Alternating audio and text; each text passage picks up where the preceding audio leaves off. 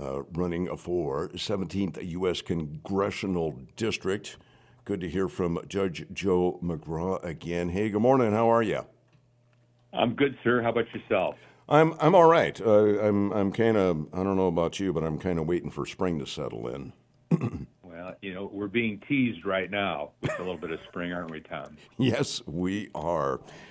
Hey, we had a conversation with you a couple of weeks back, and before we find out a few more details, I wanted to uh, uh, do a quick review and give people a little bit of history about Judge Joe.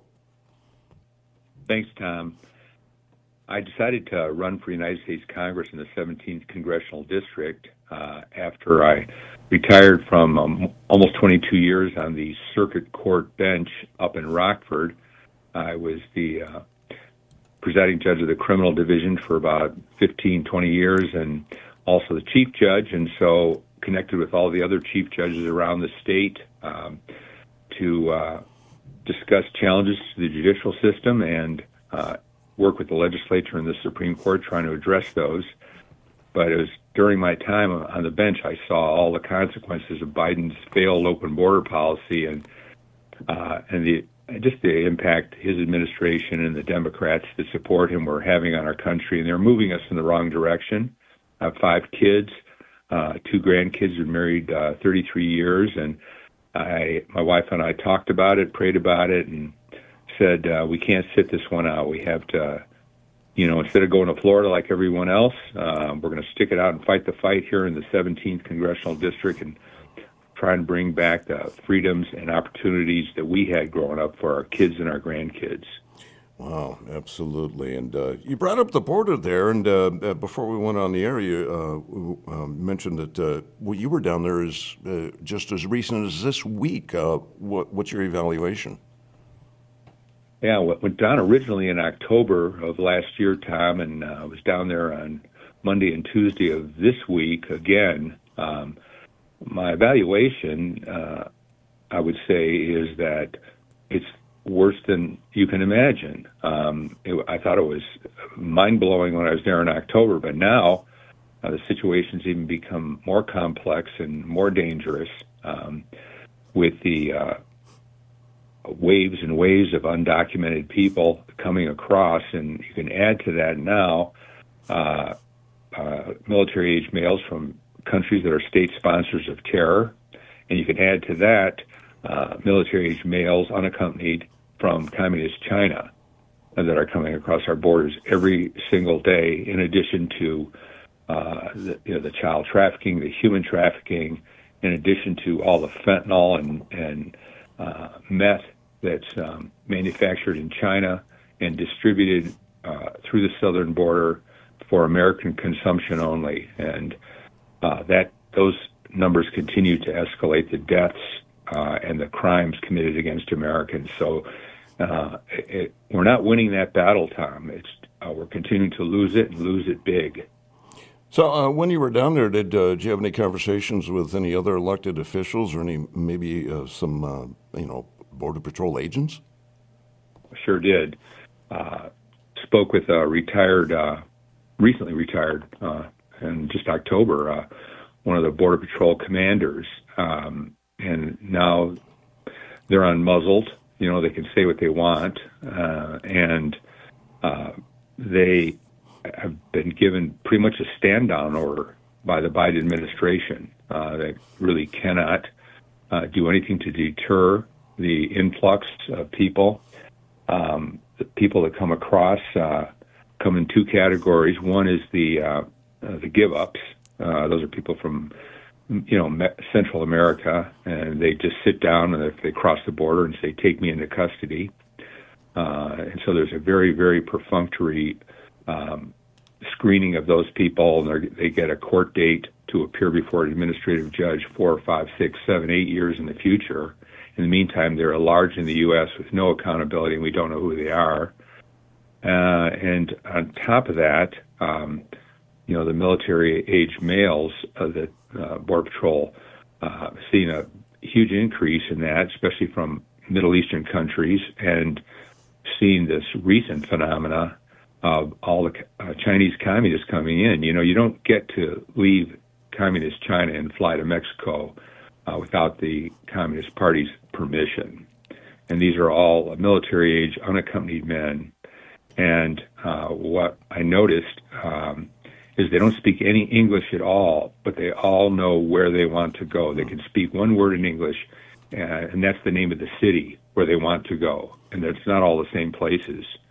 So uh, you can just draw your own conclusions as to whether or not they're um, here on direct orders from the Communist Party to do harm to us, uh, cyber attacks. Um, they've committed so many cyber attacks against us. Uh, they're militarily aggressive regarding Taiwan, regarding uh, so many areas, and they are our enemies. Economically, they're our enemy, and militarily, they're our en- enemy. And to have these undocumented males from communist China coming in with no idea of the, what their real identity is because they shred their IDs. So when they when they come across the border, Tom, they have no passports, no ID cards, um, and uh, they fly into Mexicali. They take a tour bus. You know, believe it or not, a tour bus on this highway in Mexico that's about two miles from the border, and you can see the highway in the distance. Mm. And then they just have someone escort them across the hill and dale till they get to the end of the border wall there, where it ends, literally ends, um, and then they saunter across. Oh, my. Once again, we're on the phone with uh, Judge Joe McGraw uh, running for 17th U.S. Congressional District. Well, Judge, done, I, I, know you talked to a couple of officials, and I, I know we hear a lot about, uh, you know, the expansion to, uh, well, they consider every uh, state now a border state, and we hear what's happening in Chicago. Did you encounter any any uh, people that live either in Phoenix or Yuma or Arizona? Did they convey any information to you? Yes. we talked to the county supervisor uh, in the Yuma area, and it's sort of like I guess you think of him as sort of like the head of the county board, so to speak, but with a lot more administrative powers. And you know, he uh, told us about um, all of the impacts um, on the area. You know, for example.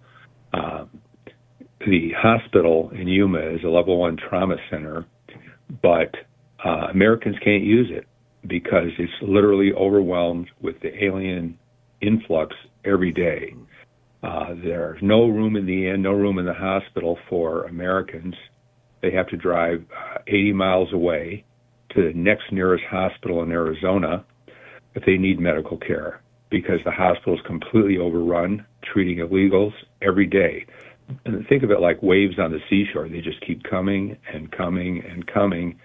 And uh, as of last year in 2023, uh, they'd spent hospitals spent 26 million dollars uh, on caring for illegals, and uh, they of course have no insurance, uh, no nothing, and the federal government reimbursed them a total of fifty thousand dollars for all the care that they're required to give, and the medical director of the hospital said that this is a threat to their continuing uh, financial, uh, fiscal viability, and not to mention the fact that the hospital isn't available to Americans now. Well, when I uh, hear you uh, mention that going on in Arizona, and then I get a little bit concerned uh, knowing that uh, here in state of Illinois, we've had yeah. we've had numerous medical facilities that have closed or in some sort of you know, uh, financial uh, distress here. And if, uh, you know, that uh, was the case, the same as Yuma, Arizona, if that happened here, it'd be devastating. Yeah. And, and, and what uh, we notice even here in Rockford, where I, I live with my family, um, every community is a border community. And what's not statistically compiled is all their impact on social services and like social services are completely overrun in Yuma. That's that's having uh, an added burden here.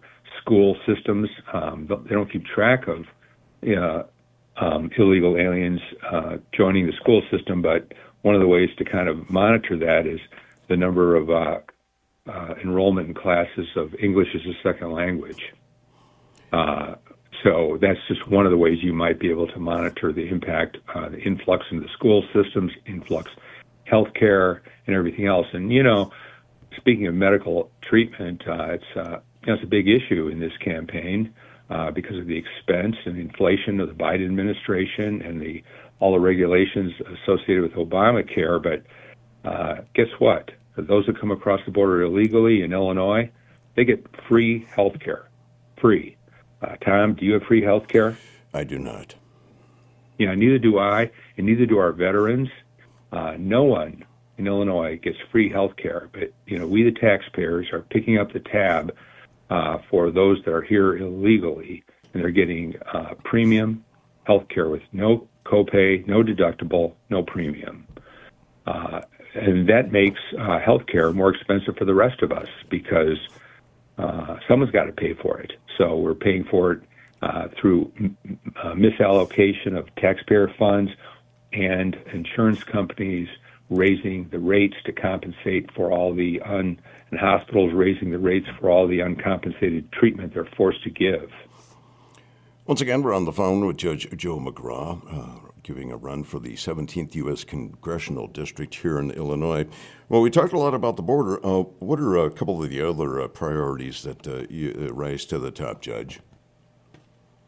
Yeah, that the border's on everyone's mind. Mm-hmm. Uh, that's actually the, the, the first thing that comes up, and the second thing that comes up is a close second. It's uh, the economy, because uh, I'm not sure where some people are getting their information, saying, "Oh, like uh, we have all these jobs and there's this recovery going on." Um, people aren't experiencing it at the grocery store. They're not experiencing it uh, at the gas pump, and they're not experiencing it uh, when they're uh, going to rent uh, a place, uh, and they certainly are having an impact on the ability of first-time home buyers to get a home because of the high interest rates. So, when you have inflationary spending uh, by the government and borrowing money at higher interest rates, they're just printing more dollars, and uh, that affects every family uh, in the district.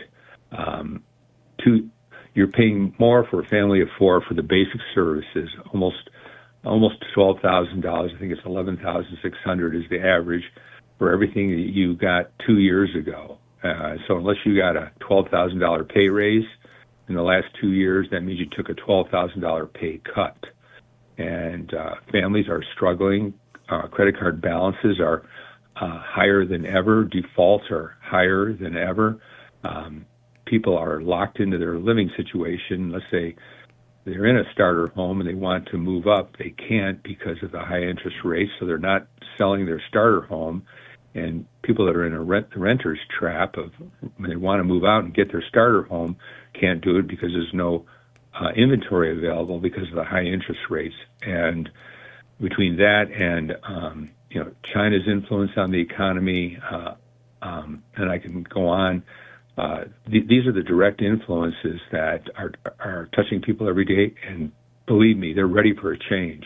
They are ready for a change. The current administration has taken the country in the absolute wrong direction, and everyone senses it, uh, all the way down to what's happening to kids in our schools, the way they're being hypersexualized with uh, uh, transgender and parents' rights um, being uh, undermined left and right people know America's going in the wrong direction, Tom. They're looking for somebody to stand up for their values, the values of the 17th, and bring those to Washington and not bring Washington agendas back to the 17th.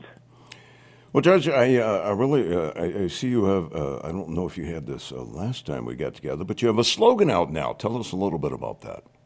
Yeah, it's uh, one of us fighting for us, Tom, and that's uh, kind of a guiding light for me as I think about what my role is. Um, you know, my my dad uh, uh, and his uncles had a horseshoe manufacturing business up until the 80s, and I worked by the forge with my dad, uh, making horseshoes for harness racers, and grew up in a blue collar home. And my dad was a World War II vet, and I, my mom served also, and they taught us three values, you know, that we still live by and raised our kids with, and that's love God, love your family, and love your country. And when I think about uh, the wrong-headed agenda of the uh, Democratic Party and Eric Sorensen has rubber stamped everything Biden has done. He doesn't represent us, does not represent our values. He's a radical in every way, um, whether you're talking about environmentalism or energy or uh, other issues that he's radical about. And so I just said, you know, I'm I'm going to go to Washington to fight for us.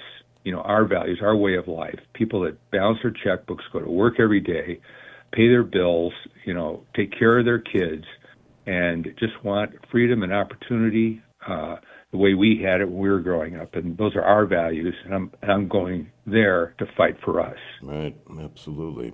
Uh, Judge, we've got early voting going on, but uh, we have un- up until uh, March 19th.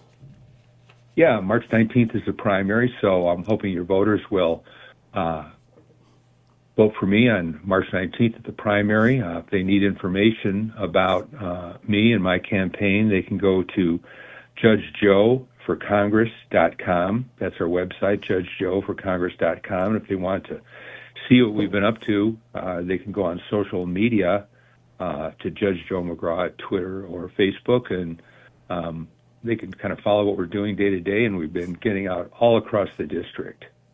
Absolutely. All right. We've been on the phone visiting with Judge Joe McGraw.